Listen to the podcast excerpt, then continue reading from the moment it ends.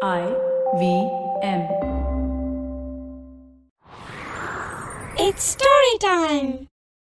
நடந்த திருட்டுல சம்பந்தப்பட்ட எல்லாரையும் ஒரு அதிகாரி எப்படி கண்டுபிடிச்சாருன்னு இந்த கதையில பார்க்கலாம் இது வரைக்கும் நம்ம சேனலுக்கு சப்ஸ்கிரைப் பண்ணலைன்னா உடனே சப்ஸ்கிரைப் பண்ணி பக்கத்தில் இருக்கிற பெல் பட்டனை கிளிக் பண்ணுங்க இந்த கதைகளை இப்போ நீங்க ஸ்டோரி டைம் தமிழ் யூடியூப் சேனல்லையும் ஐவிஎம் பாட்காஸ்ட் ஆப்லையும் மற்ற ஆடியோ தளங்களிலும் கேட்கலாம் ஸ்டோரி டைம் தமிழ் சேனலுக்காக உங்களுடன் ரவிசங்கர் பாலச்சந்திரன் ஒரு சின்ன விளம்பர இடைவேளைக்கு பிறகு கதையை கேட்கலாம் If you love cricket, listen up. The Edges and Sledges Cricket Podcast is here for you. Hosted by DJ, Varun, and me, Ashwin, we bring a fun, fresh fan's point of view to talking all things cricket. Sometimes it's just the three of us, sometimes we have guests, including current and former international cricketers. For new episodes every week, check out the Edges and Sledges Cricket Podcast on the IVM app, website, or wherever you get your podcasts. வாங்க கதையை தொடர்ந்து கேட்கலாம் மண்ணை நல்லூர்னு ஒரு பெரிய பகுதி இருந்துச்சு அந்த பகுதியோட ஜமீன்தார் பேரு ராமபத்ரன் அவரு மத்தவங்க கிட்ட அதிர்ந்து கூட பேச மாட்டாரு அந்த ஜமீன்ல இருக்கிற யாருக்கு என்ன உதவி தேவைப்பட்டாலும் அதை உடனடியாக செஞ்சு கொடுப்பாரு. பரம்பரை பரம்பரையா அவங்க குடும்பம்தான் அந்த பகுதிக்கு ஜமீன்தாரா இருந்தாங்க. ஜமீன்தாரோட வீடு நாலு வாசல்களோட பெரிய அரண்மனை மாதிரி இருக்கும். அந்த நாலு வாசலுக்கும் எட்டு காவல்காரர்கள் பணியில இருந்தாங்க.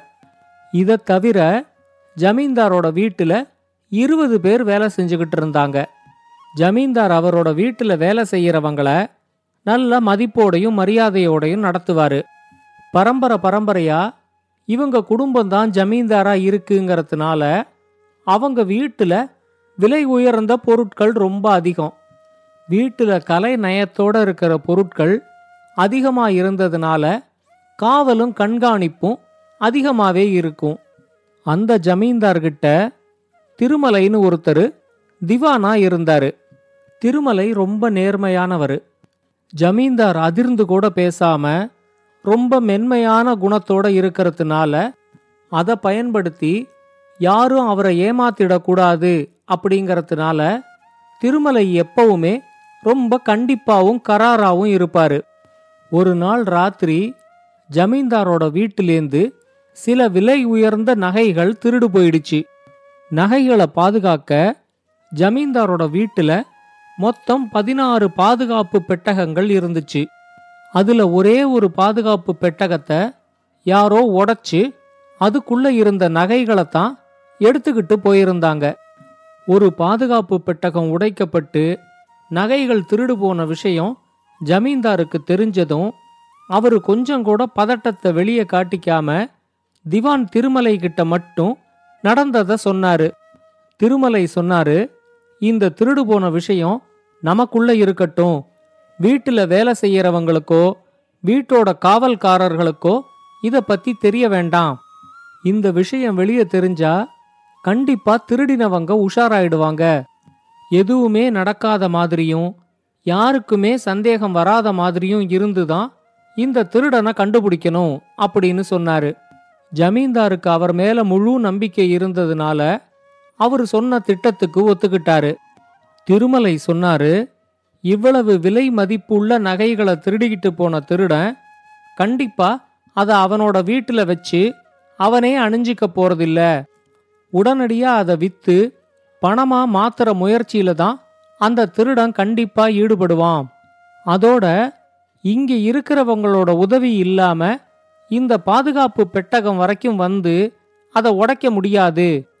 திருடின பொருட்களில் அவங்களுக்கும் பங்கு கொடுக்கணுங்கிறதுனால அந்த நகைகளை விற்கிறத தவிர திருடனுக்கு வேற வழி இல்லை. இதை எங்கிட்ட விட்டுடுங்க.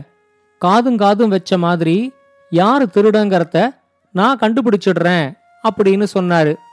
சொன்னதோட மட்டும் இல்லாம அந்த ஜமீன்ல இருக்கிற எல்லா நகை கடைகளுக்கும் அவர் ஒரு சுற்றறிக்கையை அனுப்பினாரு. அடுத்த பத்து பதினஞ்சு நாட்களுக்குள்ள விலை உயர்ந்த நகைகளை யாராவது விற்பனை செய்யறதுக்கு வந்தா உடனடியா அது பத்தின தகவலை ஜமீனுக்கும் காவல் அதிகாரிகளுக்கும் கொடுக்கணும்.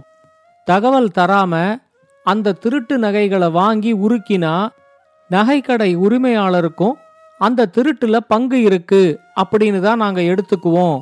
அதுக்கப்புறம் இந்த ஜமீனுக்குள்ள அவங்க நகைக்கடை நடத்துறதுக்கு அனுமதி கிடையாது அப்படின்னு சொல்லியிருந்தாரு. திவான் எதிர்பார்த்த மாதிரியே ஒரு நகைக்கடையிலேருந்து மூணாவது நாள் அவருக்கு ஒரு தகவல் கிடைச்சிச்சு. கலை நயத்தோட இருக்கிற மாதிரி விலை உயர்ந்த நகை ஒன்றை விற்பனை செய்யறதுக்காக ஒருத்தர் வந்திருக்கிறாரு. ஆனா அவரை பார்த்தா அவர் ஒரு பணக்கார குடும்பத்திலேருந்து வந்த மாதிரி தெரியல. ரொம்ப சாதாரணமான உடைகளை தான் அணிஞ்சுக்கிட்டு இருக்காரு. அவரை கடையில உக்காத்தி வச்சிருக்கிறோம் அப்படின்னு சொன்னாங்க. திவான் உடனடியா காவல் அதிகாரிகளை அங்க அனுப்பி நகையையும் நகையை விற்பனை செய்யறதுக்கு வந்தவரையும் கூட்டிக்கிட்டு வர சொன்னாரு. அந்த நகையை பார்த்த உடனேயே அது ஜமீன்தார் வீட்டில் திருடின நகை அப்படிங்கிறத திவான் கண்டுபிடிச்சிட்டாரு. நகையை விற்பனை செய்ய வந்தவரை காவல் அதிகாரிகள் உரிய முறையில் விசாரிச்ச உடனே முனியன்னு ஒரு திருடன் தான் அந்த நகையை விற்பனை செய்ய சொல்லி அவர்கிட்ட கொடுத்தது தெரிஞ்சிச்சு. அடுத்த ஒரு மணி நேரத்துக்குள்ள முனியனை காவல் அதிகாரிகள் கைது செஞ்சிட்டாங்க. மண்ணைநல்லூரோட புறநகர் பகுதியில ஒரு ஆலமரத்துல இருந்த பொந்துக்குள்ளேந்து ஜமீன்தார் வீட்டுல திருடு போன எல்லா நகைகளையும் காவல் அதிகாரிகள் மீட்டுட்டாங்க. திவான் காவல் அதிகாரிகள் கிட்ட சொன்னாரு ஜமீன்தாரோட வீட்டுல வேலை செய்யறவங்களோட உதவி இல்லாம இந்த திருடனால கண்டிப்பா அந்த திருட்டை நடத்தியிருக்க முடியாது. திருடு போன நகைகள் கிடைச்சது கூட முக்கியமில்ல. ஆனா இந்த வீட்டிலேந்து யார் அந்த திருடனுக்கு உதவி செஞ்சாங்க அப்படிங்கறது தெரியறது தான் ரொம்ப முக்கியம். அதை கண்டுபிடிக்க முயற்சி செய்யுங்க அப்படின்னு சொன்னாரு. இப்ப ஜமீன்தாரோட வீட்டுல விலை உயர்ந்த நகைகள் திருடு போனதும் திருடம் பிடிபட்டுட்டாங்கிறதும் அந்த வீட்டுல இருந்த எல்லாருக்கும் தெரிஞ்சிருச்சு. வீட்டுல வேலை செய்யற யாராவது கொஞ்சம் பதட்டத்தோட இருக்காங்களான்னு திவான் கண்காணிச்சுக்கிட்டே தான் இருந்தாரு. ஆனா காவல் அதிகாரிகள் எவ்வளவோ கேட்டும் ஜமீன்தாரோட வீட்டிலேருந்து யார் தனக்கு உதவி செஞ்சாங்கங்கிற விஷயத்த முனியன் சொல்லவே இல்லை. இது பத்தி திவானுக்கு தெரிஞ்சதும் அவரு காவல் அதிகாரிகள் கிட்ட சொன்னாரு அடுத்து வர்ற ரெண்டு நாளைக்கும் நீங்க முனியனை விசாரிக்கவே வேண்டாம். மூணாவது நாள் முனியனை விசாரிக்கிறதுக்கு நான் வரேன் அப்படின்னு சொன்னாரு. தங்கிட்ட காவல் அதிகாரிகள் தொடர்ந்து விசாரிப்பாங்க அப்படின்னு நினைச்ச முனியனுக்கு ரெண்டு நாள் அவங்க விசாரிக்காதது ஒரு பெரிய ஏமாற்றத்தையும் சந்தேகத்தையும் கொடுத்துச்சு. அவன் சிறைக்குள்ள நிம்மதி இல்லாம தவிச்சான். மூணாவது நாள் முனியனை விசாரிக்கிறதுக்காக திவான் திருமலை அவனை அடைச்சு வச்சிருந்த சிறைச்சாலைக்கு வந்தாரு. திருமலை அவங்கிட்ட ரொம்ப அன்போட ஏன்பா உனக்கு இந்த திருட்டு வேலை? உன்னை பார்த்தா நல்ல உயரமாகவும் அந்த உயரத்துக்கு தகுந்த எடையோடையும் இருக்க. இந்த திருட்டு வேலையை விட்டுட்டு ஏதாவது ஒரு நல்ல வேலை செஞ்சு பிழைக்க கூடாதா? நீ திருந்திட்டேன்னு ஒரு வார்த்தை மட்டும் சொல்லு. நான் உன்னை உடனே விடுதலை பண்ண சொல்லி ஜமீன்தார்கிட்ட சொல்லி உனக்கு ஒரு நல்ல வேலையை நானே வாங்கி தரேன். திருடுறவங்கள கூட ஏதோ வறுமையினால திருடிட்டாங்க அப்படின்னு சொல்லி மன்னிச்சு விட்டுடலாம். ஆனா அதுக்கு உதவி செய்யறவங்கள மட்டும் மன்னிக்கவே கூடாது. இப்போ உனக்கு உதவி செஞ்சதா மாட்டிக்கிட்டு இருக்கிறவனுக்கு வேலையும் போயிடுச்சு. இனிமே அவன் சிறையிலேயே இருக்க வேண்டியதுதான் அப்படின்னு சொன்னாரு. திருமலை சொன்னதை கேட்டதும் முனியன் ரொம்ப அதிர்ச்சி அடைஞ்சு என்னது வீரையன் மாட்டிக்கிட்டானா? அப்படின்னு கேட்டான். உடனே திருமலை அவங்கிட்ட வீரையன் இல்லப்பா. வீரையன் உன் கூட்டாளிங்கிறது தான் எல்லாருக்கும் தெரியுமே. அதனால உன்னை கைது பண்ண அன்னைக்கே வீரையனையும் கைது பண்ணியாச்சு. இப்ப மாட்டிக்கிட்டு இருக்கிறவன் பேரு எனக்கு டக்குன்னு ஞாபகத்துக்கு வரமாட்டேங்குது அப்படின்னு சொன்னாரு. முனியன் இப்ப ரொம்ப கோபத்தோட இந்த காவல்காரன் கண்ணாயிரத்தை நம்ப வேண்டான்னு நான் ஆரம்பத்திலேருந்து வீரையன் கிட்ட சொன்னேன். நான் சொன்னதை கேட்காம அவன் நம்ம யாரையும் காட்டி கொடுக்க மாட்டான்னு வீரையன் தான் அன்னைக்கு சாதிச்சான். கடைசியில இப்ப எல்லாரும் மாட்டிக்கிற மாதிரி ஆயிடுச்சு அப்படின்னு சொன்னான். அப்ப திருமலை சொன்னாரு இது வரைக்கும் யாரும் கைதாகல. உனக்கு இந்த திருட்டுல யார் உதவி செஞ்சாங்க? அப்படிங்கறத கண்டுபிடிக்கிறதுக்காக தான் இங்க வந்தேன். எல்லாரும் மாட்டிக்கிற மாதிரி ஆயிடுச்சு அப்படின்னு இப்ப நீ சொன்னத்திலேந்து உன்னை தவிர வீரையனும் கண்ணாயிரமும் இந்த திருட்டுக்கு உதவி செஞ்சிருக்காங்கங்கிறது எனக்கு தெரிஞ்சிருச்சு. அவங்க ரெண்டு பேரும் இனிமே தான் கைதாக போறாங்க அப்படின்னு சொல்லிட்டு அங்கேருந்து கிளம்பினாரு. தன்னோட வாயாலேயே தன்னோட கூட்டாளிகளை காட்டி கொடுத்துட்டோம் அப்படிங்கிறது அப்பதான் முனியனுக்கு தெரிஞ்சிச்சு. கூட்டாளிகள் மாட்டிக்கிட்டாலும் நாம மட்டுமாவது தப்பிக்கிறதுக்கு முயற்சி செய்வோம் அப்படின்னு நினைச்சுக்கிட்டு அவன் திருமலை கிட்ட நான் திருந்தினா என்னை மன்னிச்சு எனக்கு ஒரு வேலையும் வாங்கி தர்றதா சொன்னீங்களே அதை மறந்துட்டீங்களா? அப்படின்னு கேட்டான். திருமலை அவங்கிட்ட நிதானமான குரல்ல சொன்னாரு நான் அப்படி சொன்னதே உங்ககிட்டேருந்து உண்மையை வரவழைக்கிறதுக்கு தான் ஒரு தப்ப திட்டமிட்டு செய்யறவன் அதுக்கான தண்டனைய அனுபவிச்சே ஆகணும். அதுலேந்து யாரும் தப்பிக்க முடியாது அப்படின்னு சொல்லிட்டு அங்கேருந்து கிளம்பி போயிட்டாரு.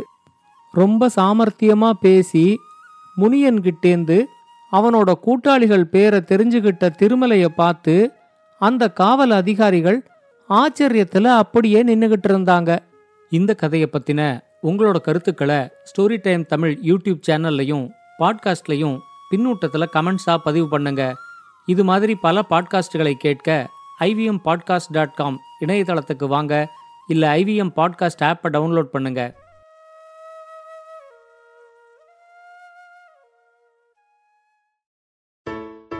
hope you enjoyed that show. If you aren't following us on social media, please do. We're IVM Podcasts on Twitter, Facebook, and Instagram. We'd like to thank the sponsors on the network this week, Siet and Cred. We really appreciate the support. It is what makes this possible.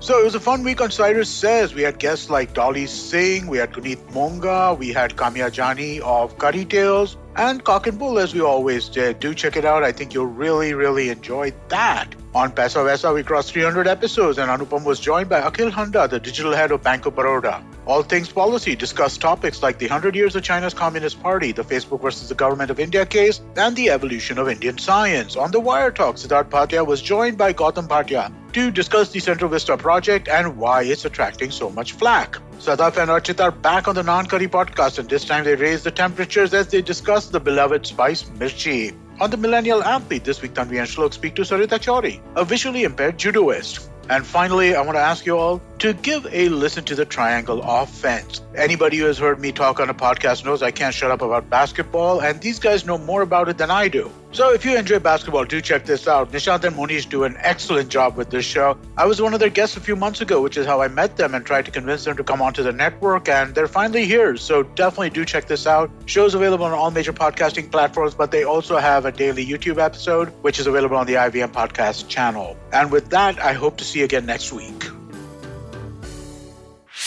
Whether you're an established sports person or a budding one, or simply a sports enthusiast, join us, Tanvi and Shlok. We are two passionate pro badminton players talking policy, mindset, and everything sport. So tune in to the Millennial Athlete every Monday. Only on the IVM Podcast Network. Trust us, it's gonna be lit.